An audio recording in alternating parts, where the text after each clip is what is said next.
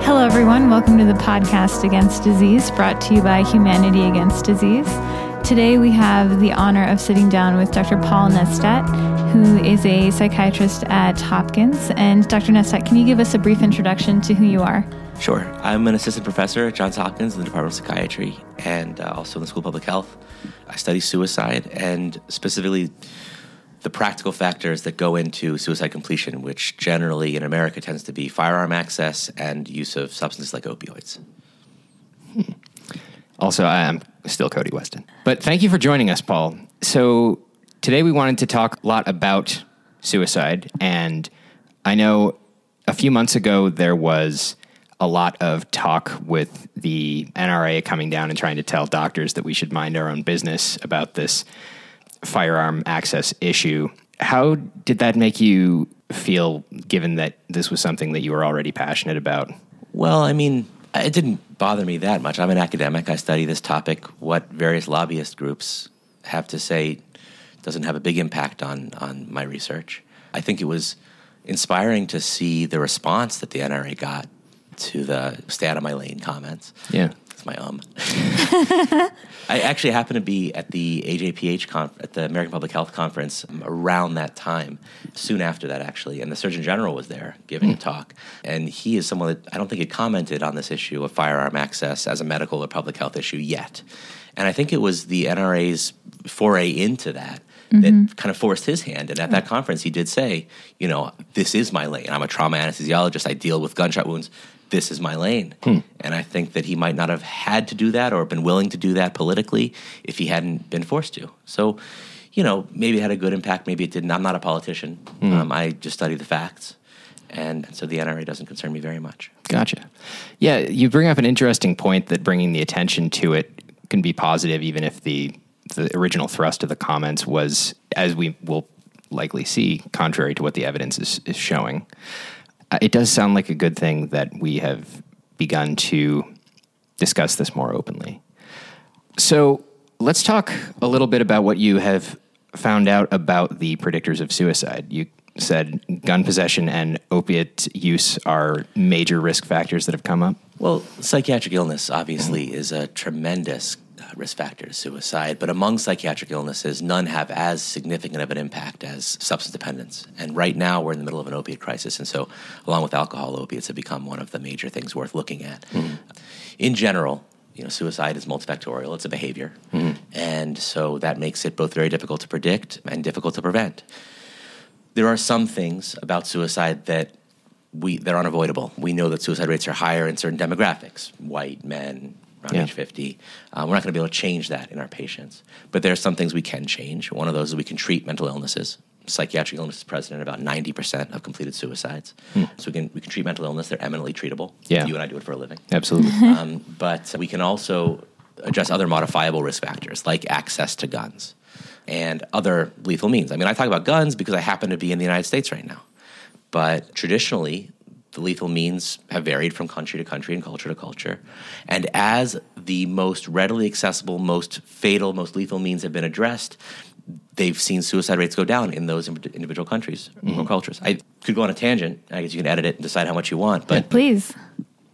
For instance, I think that some of the best research was done in the UK. Kreitman et al. Had studied coal gas. Back in the 20th century, the middle 20th century, putting your head in the oven was a common way to die by suicide. So Sylvia Plath, most famously, because everybody had an oven in their house, and the ovens at the time were powered by coal, which meant that they were carbon monoxide producing. So you'd lay your head in the oven. Obviously, the oven's not on, and let the gas run, and you'd go to sleep. So it's a very lethal, very painless, and convenient way because everyone's got one in the kitchen to die by suicide. So. In the 60s, they started switching over from coal gas to natural gas ovens, unrelated to suicide, probably for economic reasons. And as they rolled these new sorts of ovens and gas supplies out across the UK, across Scotland, Wales, and England, the suicide rates by coal gas, by carbon monoxide, dropped, obviously, because it just wasn't around as much. But also there was no replacement by other means, or very little replacement. So the overall suicide rates, if you follow it county by county, year by year, as Kreitman did in some beautiful graphs, I guess you can't show on a podcast. Maybe we can set a reference up. Yeah, absolutely. You can see the suicide rate going down. That was because in the UK it was coal gas. In the UK, fast forward to the late 20th century, people were doing a lot of overdosing on paracetamol, basically Tylenol. Yeah. And there was some sense that because suicide is an impulsive act, people that would have a big bottle of paracetamol in their house, as many people did, could just sort of chug it. And once again, accessible, lethal, convenient. Yeah. And so people like Keith Hott and other suicide researchers in the UK were able to successfully lobby for paracetamol to be packaged differently. Instead of a big bottle of paracetamol, if you bought it in any pack more than 16 pills, it had to come in bubble wrap. You know, that stuff we have to stick your fingernail in and pop it out, you know. So this was, you know, the pharmaceutical companies, it cost them some money to have to package it differently, but the law was passed. And the suicide rate dropped by, I want to say 22 or 23%, and stayed down, the poisoning suicide rate. Yeah. Just the little thing of having to spend the extra 6 minutes or whatever it took to just pop out 16 pills. Yeah. And that speaks to the idea that impulsivity is such a major factor.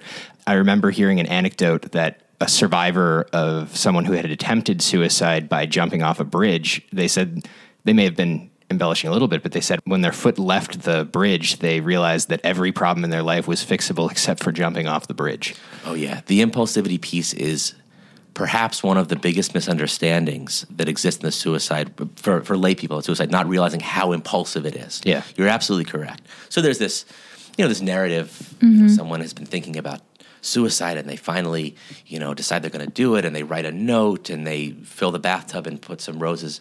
In reality, the vast majority are very impulsive. There was a really excellent study. There's been several excellent studies, but one that gets quoted a lot found that about 24% of people that attempt suicide, high lethality attempts, not superficial attempts, made the decision to do so within 5 minutes, and about 81% within 24 hours, about 74% within an hour. This is from interviewing people that, you know, had been hospitalized for attempts that really should have ended their lives and they survived and they were interviewed. That sort of impulsivity then plays out in situations like you were describing, the bridge jumper. Yeah. It's funny to mention a bridge because some of the best studies were done with bridge jumpers. There's two studies I think about a lot in terms of the impulsivity of suicide. You know, because it's impulsive is the very reason that the means that you use do matter, right? If suicide was something that people didn't do impulsively, that was a strongly considered and a lengthily considered act, you could find a way to end your life. Oh, absolutely. You know, you don't have to have an oven in your house. You can, you know, find some other way.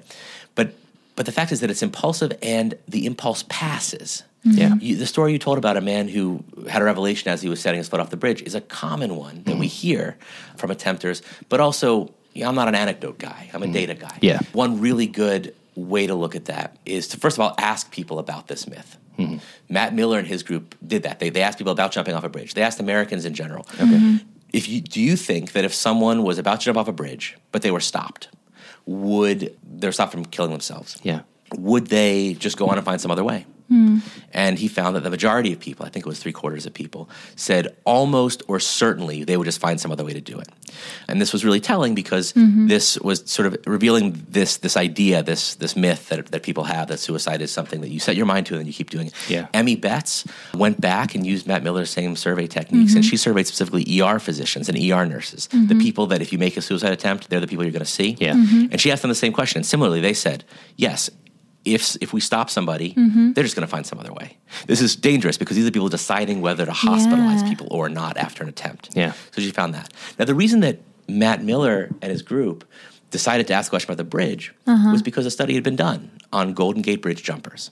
A group had followed 515 people that had that had been stopped from jumping off the Golden Gate Bridge, that had been physically restrained. Either they were caught in the scaffolding or a police officer had actually pulled them off. So this is a high lethality thing. This isn't like superficial cuts to your wrist. Yeah. Yeah.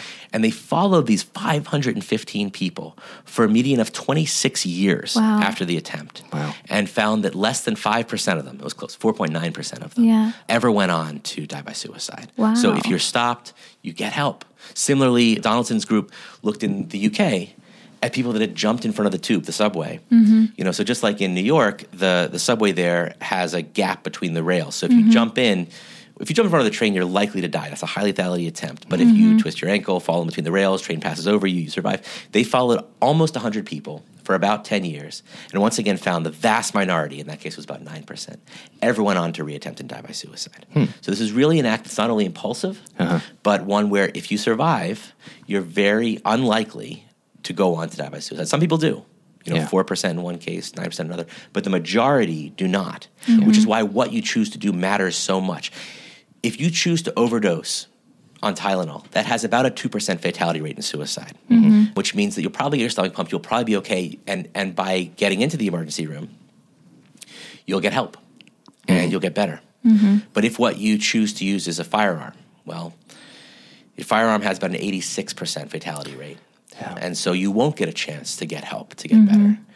You know, the majority of people, about 60% of people that die by suicide have never attempted before. This is really an impulse, and that's why means matter. Yeah, and that's something that's really eye-opening, because I think without looking at the data, it is easy to think that this is something that people have resolved to do over a long period of time. And it's really interesting that that is not what's borne out by the evidence. It doesn't play out that way. And that's not to say that there aren't some people that do. Right? I mean, this is a heterogeneous behavior, and there are all kinds of ways people arrive at being suicidal and arrive at suicide. But the vast majority, the typical case, is an impulsive act, often under the influence of a substance, sometimes not, almost always under the influence of a mental illness. Often depression, because depression is so common, but schizophrenia has a higher rate of suicide than depression. It's just less common. Substance abuse has the highest rate. And with a lot of substance use having its own risk of death, that's got to be an even more complex phenomenon. Yeah, that's actually where my research is right now. It might not be the topic for this podcast, but this idea that, you know, we've got the opiate crisis. Deaths are in the 70,000 a year now. But we talk about the opiate deaths, the overdoses, as if they're all accidents. But research has shown, actually I had a paper in PLOS, one that has shown that 30% or thereabouts of the opiate overdoses that are called accidents or undetermined are actually suicides. It's hard for a medical examiner or a coroner to make the call. They find someone overdosed. If they left a note, okay, great, that's an easy call to make. But only about 25% of people that die by suicide do leave a note, regardless of method. So those other cases. So we should be worried about the opiate epidemic and the people that accidentally take too much or don't recognize their tolerance has gone down after. But a lot of those are suicides. Yeah, and I'd love to take some time to talk about the opiate problem and how we can sort of reduce some of the harm from that as well. But this is also a topic that's near and dear to me. As we've discussed in the past, one of my patients that I cared very much for ended up passing away from an opioid overdose. And I'll never know whether it was intentional or not. She went through a lot of hardship as a result of this substance use problem. And this relapse came completely out of nowhere. I still have the last email she sent me like 6 days prior. She was talking about doing her own vlog about the experiences she'd had. So that again speaks to this idea of impulsivity as well. Wow. And as a sort of extension to this idea, so both firearms and opiates have one thing in common, which is that they carry within them the promise of a painless suicide, whether it's true or not.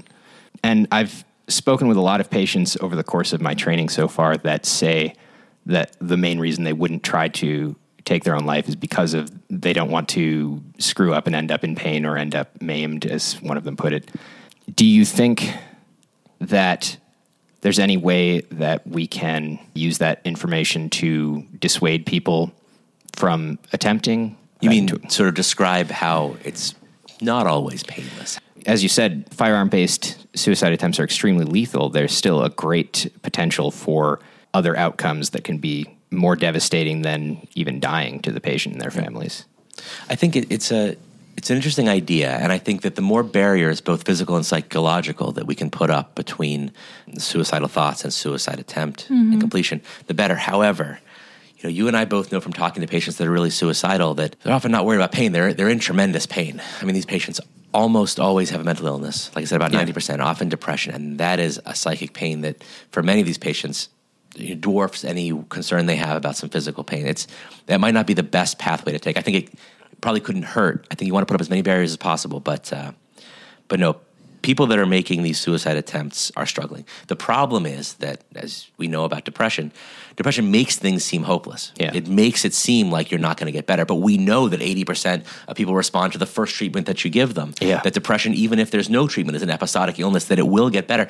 And even people that know that, psychiatrists that suffer from depression, you lose that in the midst of that episode. Yeah. And so it's just sort of this misunderstanding. I was in Key West a couple of weeks ago, and I got a chance to visit Hemingway's house down there. Mm-hmm. And most people know that Hemingway died by suicide, by shotgun. I hadn't realized until I heard the tour guide there tell the story, and then I looked into it. You know, he'd been suffering from depression for a long time, probably bipolar, but certainly at least serious depressive episodes, and he'd been getting ECT. Mm-hmm. So he'd been struggling with depression and alcoholism his whole life, but he had finally decided to get ECT, and he'd had, I want to say, 6 or 7 sessions, which we know is a good start. Uh-huh. Yeah. And not long after his most recent session, he was recognizing some of the side effects of ECT, some of the temporary side effects, which are memory loss. And ECT will often cause memory loss, but almost always temporary. It's very rarely sustained. And temporary meaning, a few days, a few weeks. Mm-hmm. And he had been a little confused because he'd been getting ECT, and maybe it hadn't been explained to him or he'd forgotten, but he'd gotten the sense that his memory was gone forever. There's a famous quote, something along the lines of, "You've cured the disease, but you've lost the patient," or something like that, where he felt like he was his memories. Hemingway was his experiences. Uh-huh. And because his memories were gone, he decided to kill himself because there's nothing left of me. Now, of course, it was a misunderstanding. Yeah. If he'd have waited a couple of days, there he is back. And that's an extreme example, but that's how I see suicide in a lot of cases. It's just this misunderstanding caused by depression that make people feel like they're never going to get better, when all the evidence says that they will. Yeah. Mm-hmm. And they say, well, if I'm never going to get better, I can't live this way. And then they'd make this impulsive decision. Right? The bottom line is that it's this impulsive thing that we need to work as psychiatrists to educate the population, to remind people, to remind their suffering loved ones that they will get better. But in the meantime, we need to limit any way that a person has in that confused, impulsive, dangerous state of ending their lives rapidly. Yeah. And that's guns. If we were in Sri Lanka, it would be pesticides. If we were in the UK in the 60s, it'd be coal gas ovens. But here it's guns. Yeah. And I wanted to talk a little bit about and we'll get back to those questions, but a little bit about the false dichotomy between treating or dealing with the mental illness problem and also dealing with the gun access problem, because I feel like that's often put up politically, and it seems to me that there's no reason that one can't approach suicide prevention from every possible angle. Yeah, obviously, it's a multifactorial behavior. You have to have a multi-pronged approach for prevention. Certainly, you want to treat mental illness, and mental illness is present in the majority of suicide cases. You want to be doing that. You also want to be limiting access to means. You'll be doing everything you can, because suicide rates have reached crisis proportions. Yeah. We've had about a 25 or 30% increase in the 21st century in the United States. Suicide rates are now 14 per 100,000 per year. Suicide has been in the top 10 causes of death in the United States for a long time.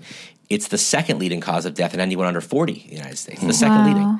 Like, if there are pediatricians listening to this, pediatricians are the thing that's killing their patients, is not the lymphomas that they're checking CBCs for. It's suicide. That's what kills kids. It's, the only thing ranked higher than that are unintentional accidents, which, as I said, many of which are overdoses, might be suicides. Yeah. But among the top 10 causes of death in all age groups, only 3 of them are going up. We're doing a great job decreasing rates of heart disease, decreasing cancer fatality. But accidents, suicide, and Alzheimer's are going up. We don't have any treatments for Alzheimer's. Yeah. But accidents and suicide are preventable causes of death, and they're the ones going up. So it's a crisis. So everything that we can do to prevent this, it's going to involve increased access to mental health care and increased developments of better treatments, but mostly access. And, of course, decreasing access to legal means. Yeah. And the access to mental health care is a frustrating factor to me, because I've seen a lot of people avoid getting mental health treatment because of the stigma, because of the cost. And it seems to me that we should be pulling out all the stops to allow that to happen, to get people in. Well, yeah.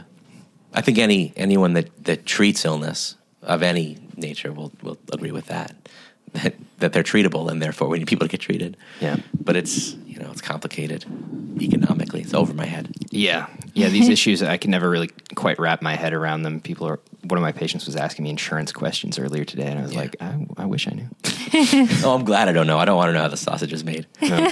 Bring me a patient. I will treat them. I don't want to know if they have Aetna or whatever. Yeah, this is fair. So to start off, kind of a related question, What is the effect of gun possession in suicide risk? It's a tremendous increase in risk. So there's been some good studies.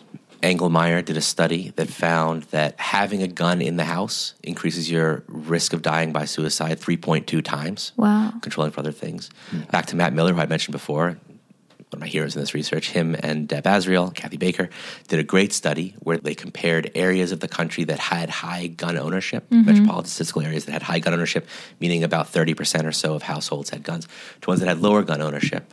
I think it was like 13% had guns. Mm-hmm. And they found that controlling for everything you'd imagine to control for, demographics, et cetera, mm-hmm. they're good epidemiologists.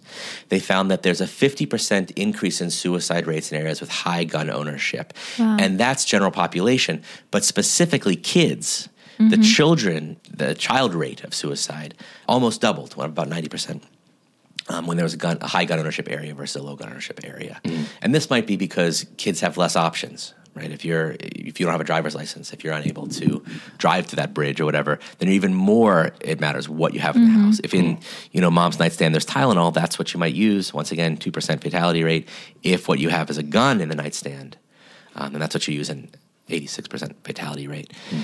And this is another important thing that we have to think about is that ability of a kid to get someone else's gun mm-hmm. or someone in crisis to get their gun, which kind of brings me to an obvious topic that might come up in a question later, but just to say that it's the locking up of guns, even if you're not, mm-hmm. Nobody wants to take people's guns away. Mm-hmm. But in a crisis or if you're at risk at all, it's so important to make sure that those guns are locked away mm-hmm. by someone you trust. Only about 30% of parents that have guns in the house mm-hmm. and kids in the house actually store their guns safely. Mm-hmm. Only about a third. I think the actual number is 32%, mm-hmm. if I'm remembering a Kaskar-Fassi study correctly. Of parents whose kids have a mental illness diagnosed, mm-hmm. the percentage of them that lock their guns up goes up, as it should, but only to 34%. Wow. Oh, it's nothing, right? Yeah. You'd think that especially if you know your kid has a mental illness of some sort, mm-hmm. this is time to lock up, but people don't think about this as much. Yeah. Wow. So I think it would be a good idea. Can we cover a little bit what the guidelines are as you understand them for storing guns safely for people who do have them for hunting or other purposes? Yeah, there are plenty of reasons for people to have guns, mm-hmm. but there's no reason not to store them safely. And when I say safely, I mean locked up, separate than the ammunition, so that there's that fail-safe. Got it. And there are many options. So some people have trigger locks. Mm-hmm. Trigger locks are very affordable, mm-hmm. like $4. In fact, most of the time when you buy a gun, mm-hmm. it'll come with a trigger lock. You're branded. Yeah, I think in Michigan, it's mandated for certain gun purchases that they give you a trigger lock with it. Yeah. And like you see the trash cans outside gun stores are just full of these trigger locks, just like the packaging. Mm-hmm. But and trigger locks are okay, mm-hmm. and they're one more barrier. Like I said, even plastic wrapping your paracetamol helps. Mm-hmm. Yeah. But they're not hard to get around, to be honest, with some wire cutters. Things like lock boxes are really good. They're a little bit more expensive. Yeah. The advantage of lock boxes, though, are that if you're in a crisis, you can mm-hmm. lock up not just the guns from your mm-hmm. loved one in a crisis, but also maybe medicines that might be dangerous. Mm-hmm. Like they have to be taking lithium because they're being treated with it, but overdose on lithium is worrying, so you can put that in the lock box. Mm-hmm. And then among lock boxes, there's a whole range, depending on how much you're willing to spend, mm-hmm. where you're trading off convenience mm-hmm. For security, as is always the trade-off. Yeah. Right? So some of them are fingerprint activated, and some of them sort of are spring-loaded so that, if you have your gun for protection, you can run over there and get your fingerprint on there, it'll pop mm-hmm. the gun out.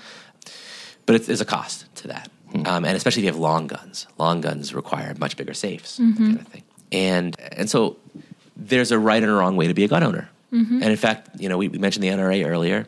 Currently, they're a lobbying organization, but they started out as an organization that was all about gun safety. They said, listen, Americans have guns. Mm-hmm. They should know how to use them. And so, you see these old NRA videos, they're about training to use a gun correctly and about locking your gun up. They were mm-hmm. the biggest advocates for locking your gun up of anyone out there mm-hmm. because it makes sense. They don't want their constituents being hurt. Yeah. And it's sort of been lost a little bit as it's become more political. Yeah. And that is a bummer. I mean, I come from Michigan and I came from a culture that's it was suburban to rural, and basically everyone in lower Michigan, or at least the vast majority, were either hunters or they were associated with hunters and benefiting from eating venison and this kind of thing. So it is really interesting to think about how that has affected our risk as a community and how we can deal with that. And it's really sad to hear that the gun safety as being so poorly practiced, because part of hunter safety is this idea, it's really drilled into your head that you should always handle these things safely. They are lethal. But the time that I went through hunter safety, they didn't say really anything about suicide risk or these kinds of things, which I feel like that would have been a good teachable moment to bring that kind of thing up. I think one of the reasons it hasn't been emphasized in the past, that more and more it is because of this myth, this idea that, no, suicide's not about the means you use. Mm. You know, why would I lock up my gun? If someone wanted to kill themselves, they would just find some other way, which we, I hope, debunked earlier on this podcast. But it's hard because gun culture has become such a politicized and polarizing thing that now it's almost... Some people on the right might consider it an act of activism almost to not lock up or lock up your gun, right? Like, I'll leave my gun unlocked to own the libs kind of thing. You know what I mean? And that's a little bit worrisome. Right? And there's this idea like, you know, this is what they want me to do on the other side of the political aisle. And it's a problem. I mean, anything becoming politicized is detrimental to facts. Yeah, and that is frustrating. You bring up a good point that it could be made as a political statement because, I mean, the idea of people not dying to suicide should be apolitical, one would hope. Yeah. And surely even people who are doing this as a political act or people who feel that it's a sign of their manliness to have a loaded gun somewhere or something of this nature, surely they don't actually want someone unintentionally to get hurt. So no, of course not. No, nobody. There's no bad players here, but there's an underestimation of the risk. Yeah, and that's where these numbers are really eye-opening to me because it really does sound like the safety is not being practiced widely. The risk is being wildly underestimated, and it does sound like the cultural understanding of suicide is not in congruence with the facts. No, I think that people don't even recognize. People are always surprised when you talk about the suicide numbers, even just the rates, even the fact that it's the number two killer of Americans under 40 or in the top 10 for all Americans. People don't recognize that. They're surprised by it. People are always surprised to hear the most basic numbers, that suicides represent the majority of gun deaths. 60% of gun deaths are suicide. Mm-hmm. It's not, I mean, you know, mass shootings have really brought this to national attention, as they should. I mean, they're tragic. But really, they're relatively rare, still one or two a day, but compared to suicides. Mm-hmm. Yeah. And I think bringing the emphasis back to suicide might be one of the pathways we have to sort of shaking the political polarization. Because it turns out that suicide, especially firearm suicide, tends to strike disproportionately the very people who advocate for more gun access. It's white men. It's white men in their 50s. Mm-hmm. It's rural white men in their 50s. That's who's dying by suicide by a long shot. I did a study in Maryland where I compared the sorts of suicides happening in rural areas in Maryland versus the urban and suburban areas. Suicide rates rurally are always much higher, all over the country. Wow. Mm-hmm. Rural suicide rates are much higher. They're also rising much faster, so the difference is getting even bigger. And Maryland's no exception. Mm-hmm. But it turns out that if you separate suicides by firearm suicides and non-firearm suicides, that only firearm suicides are higher in rural areas. Wow. In fact, non-firearm suicides, they're equal in rural and urban in Maryland. And among women, who much less often use guns, suicide rates are much higher in urban areas. You're at much higher risk as a woman of dying by suicide in an urban area than a rural one. Yeah, and what they taught us in medical school, and perhaps you can bring some figures to this, but the idea is that women actually attempt suicide more often than men, but men complete suicide more often than women, and that does come down to means because men tend to choose firearms and women tend to choose more often medication or things that have a window of intervention before lethality. Nonviolent means. Yeah, and I think that's another telling way of looking at the importance of means, the means you use to attempt suicide. Yeah. Women do have a much higher rate of suicide attempt than men and a much higher rate of suicide ideation, thoughts about suicide. But men have almost 4 times the suicide rate, suicide completion rate. And the difference does come down to means. Women tend to overdose. Men tend to use guns. And even though women are attempting, they're a less lethal attempt method. And one of the other ways to look at that, to see that more clearly, is to look at physicians. So among physicians, and physicians have a relatively high suicide rate, not the highest rate as some articles have been pushing lately.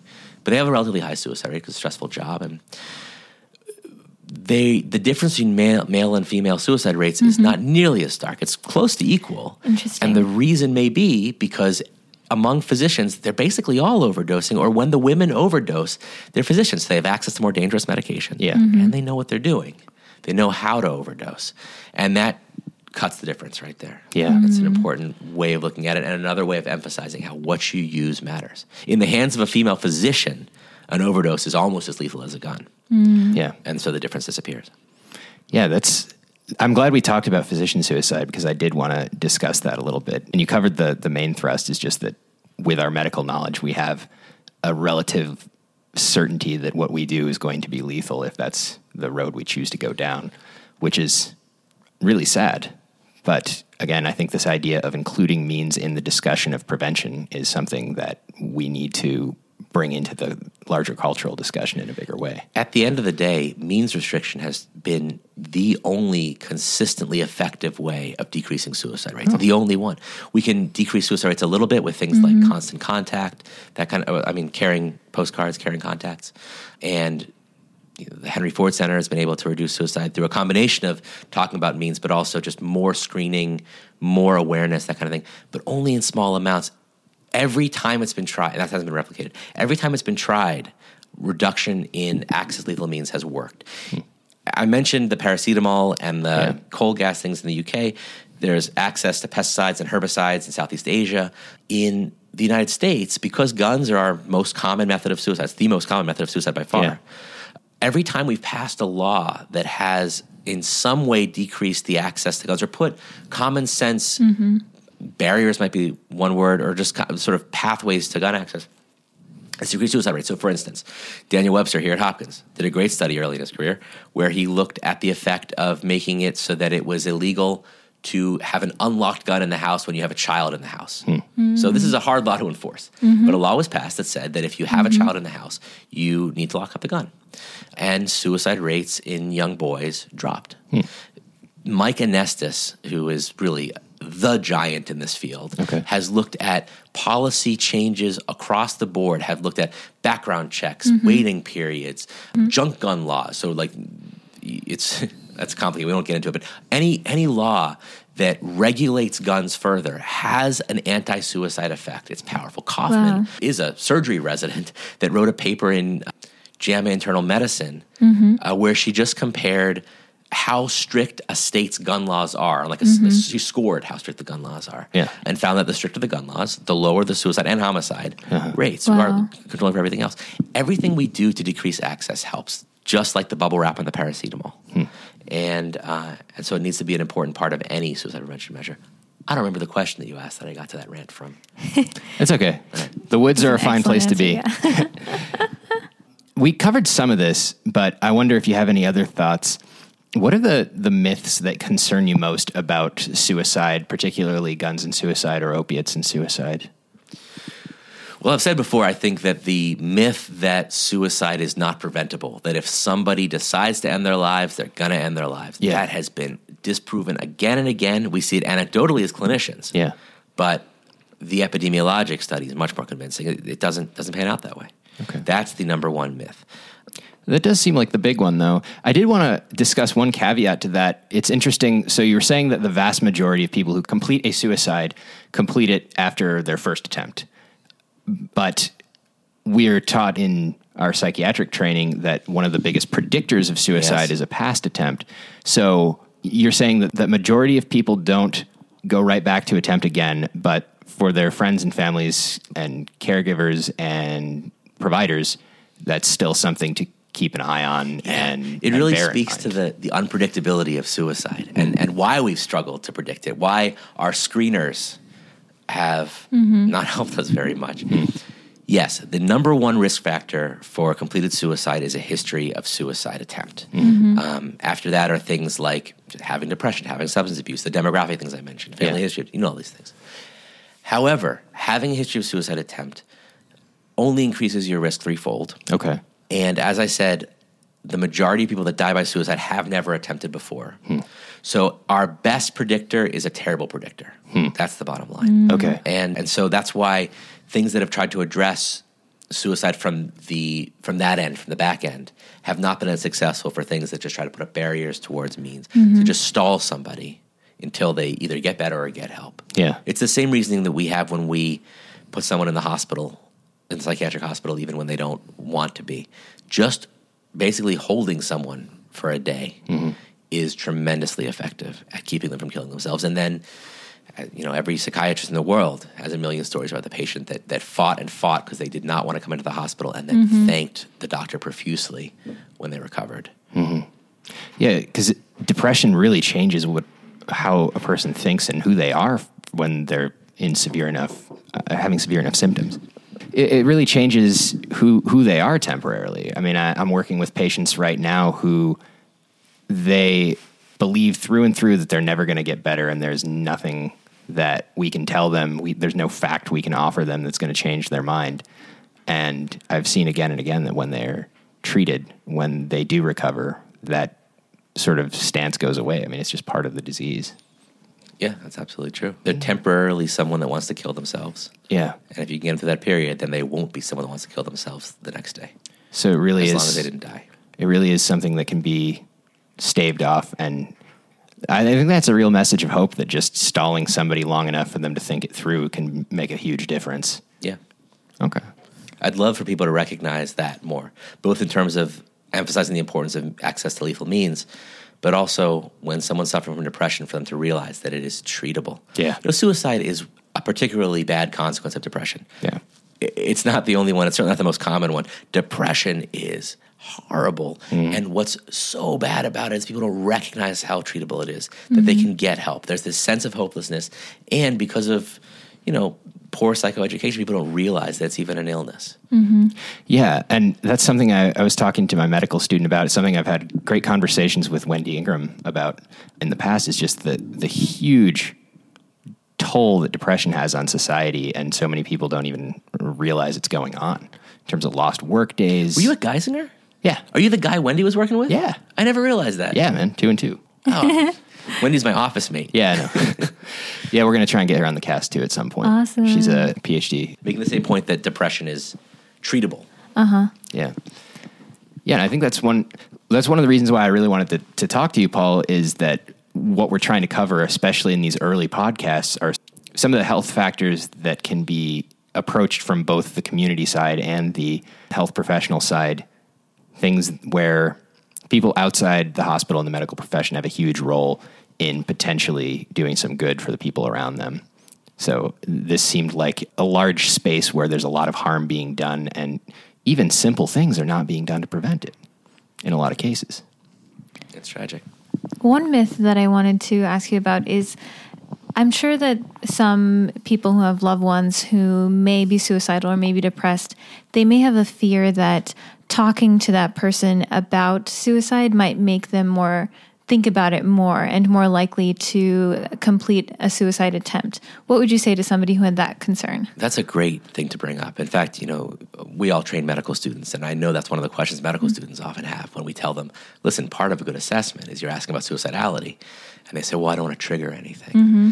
That's just not how the brain works. I mean, we've studied this over and over again, but the idea that you could talk someone into it or remind someone that suicide was an option and that would somehow make them suicidal is a harmful myth. It's fantastically important to know that asking is the best thing you can do.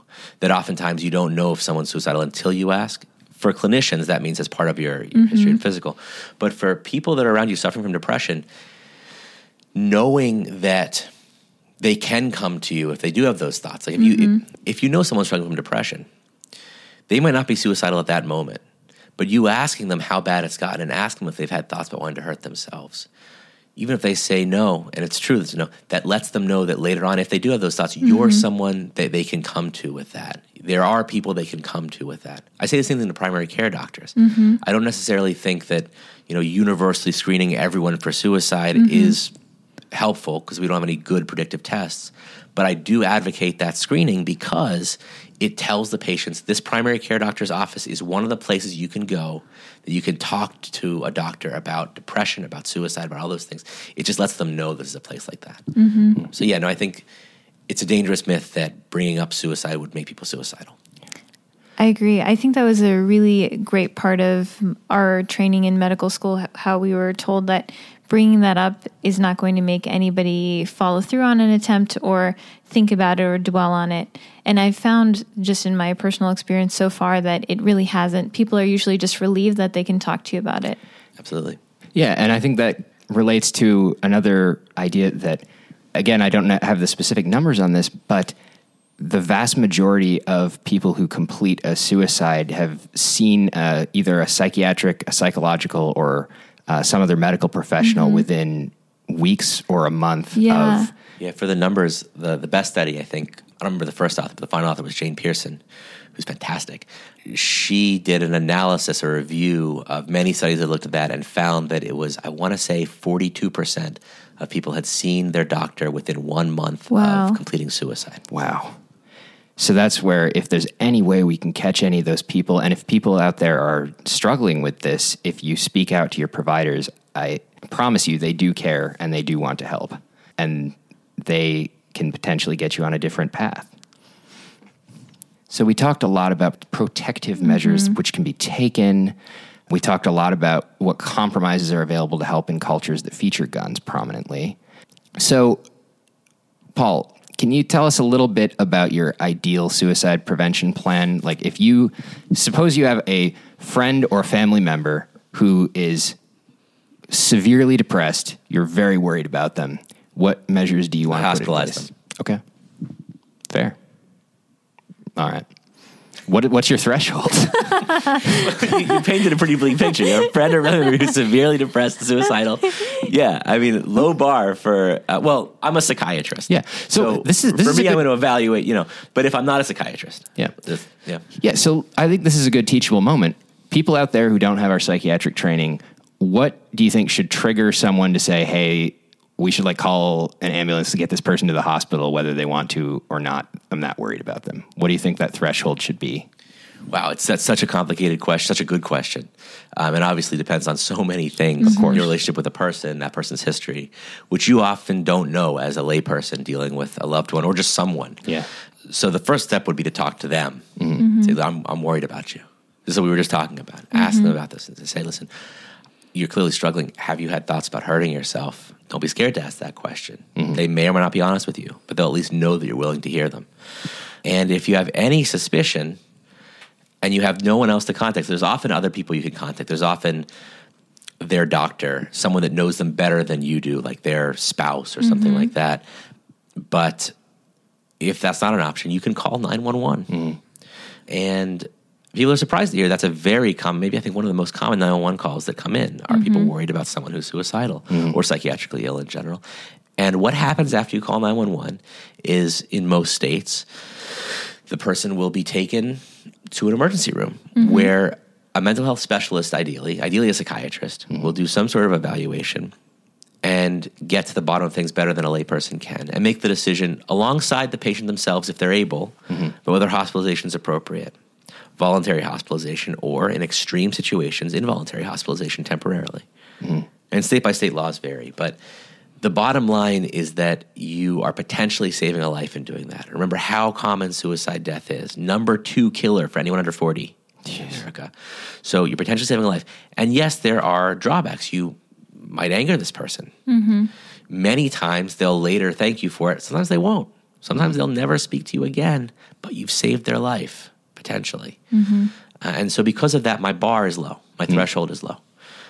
Especially, you know, I have psychiatric training and even I feel like I can not predict suicide with accuracy. It's unpredictable. And so I would lean on the side of conservative safety. Okay. All right. For someone who either takes their loved one to the hospital or someone who's having thoughts of suicide and comes themselves, you've described what will happen in the emergency room. Someone will evaluate them. What can they expect or anticipate to happen after that? What's the typical sort of time course for somebody who is feeling suicidal? They go to the hospital. What happens? What's their day looking like when they're on the psychiatric unit? So first of all, it's not as necessary that you would go into psychiatric unit. You go to the emergency room. Most people would be evaluated and either given some advice and released, or most commonly set up with an appointment with an outpatient therapist or psychiatrist who they would go to in a week or so and follow up. That's the most common. But in those situations where someone's very, very ill and it's an emergent situation, they might be admitted to the psychiatric unit. Now, on the psychiatric unit, things vary. from unit to unit, mm-hmm. but most of them will be, you'll have a psychiatrist, you'll have a bunch of nurses, often mm-hmm. there'll be therapists, and your day-to-day will involve group therapy, mm-hmm. individual therapy sometimes, not always, because this is a crisis situation. Mm-hmm. It's not psychiatry as you'd imagine it in the outpatient setting where you're, I don't know, sitting on a couch or something mm-hmm. like that, but really just to get someone just better enough that they'll be safe when they leave. Mm-hmm. The goal isn't to get someone 100% back to their normal. Most of that work is happening later after you're referred to outpatient, but it's mm-hmm. just to get you through that crisis. So you won't be there very long, but you'll be stabilized and you'll meet doctors who can explain a little bit more about what the illness that you're suffering from is mm-hmm. and teach you a little bit about it. Doctor comes from the word for teacher. Mm-hmm. You'll learn about the illness and you will get treatment and you'll be referred to an outpatient provider who will continue treatment at your discretion. I think that's great to explain because I feel like often people may feel like, oh, I'm going to be committed for, 2 weeks or a month or something. I won't get out. So it's nice to sort of have an understanding of what they can expect and that it's more so just to get them through the really critical phase of suicide. And, decades ago, it was much longer hospitalizations. Yeah. Really, managed care has contributed to it being a little shorter. Yeah. And some hospitals do give you the option of staying a little bit longer. Mm-hmm. But someone who's not psychotic, who's mm-hmm. not acutely hallucinating and delusional, is rarely kept against their will for very long. And the real treatment then comes when they're discharged. All right. I think that about covers what I had hoped to ask. Anything else from your side? No, nothing else that I can think of. All right. Anything else you'd like to share with our international listening public? We have 6 listens in Poland and I think 3 in India, right? Yeah. So. You're at the cutting edge, Dr. Nestadt. I have nothing to share with the international listeners. All right. Well, Dr. Nestadt, thank you very much for your time and sharing your knowledge with us.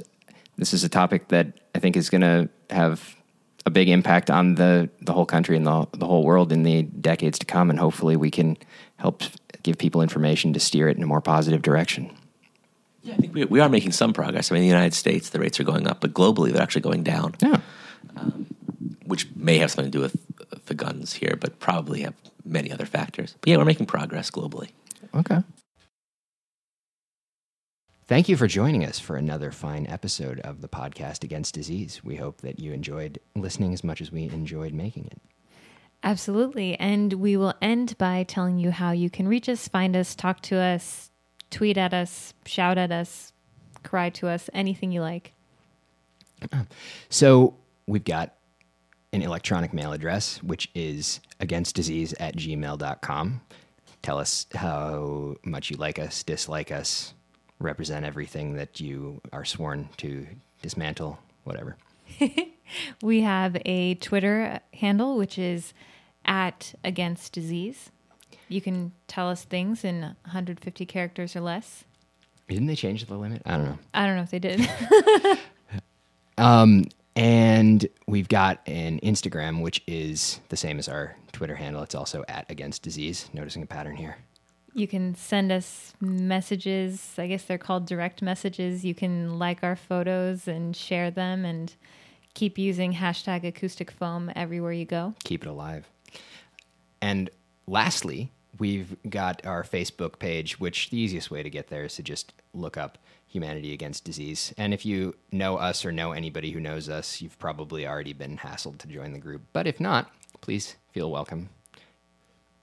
Absolutely. And that's kind of the deal with Humanity Against Disease on social media. Yep. Which is still bad if you listen to episode 1. But this part is fine. Yeah. We're okay. All right. Have a nice drive or walk or listen.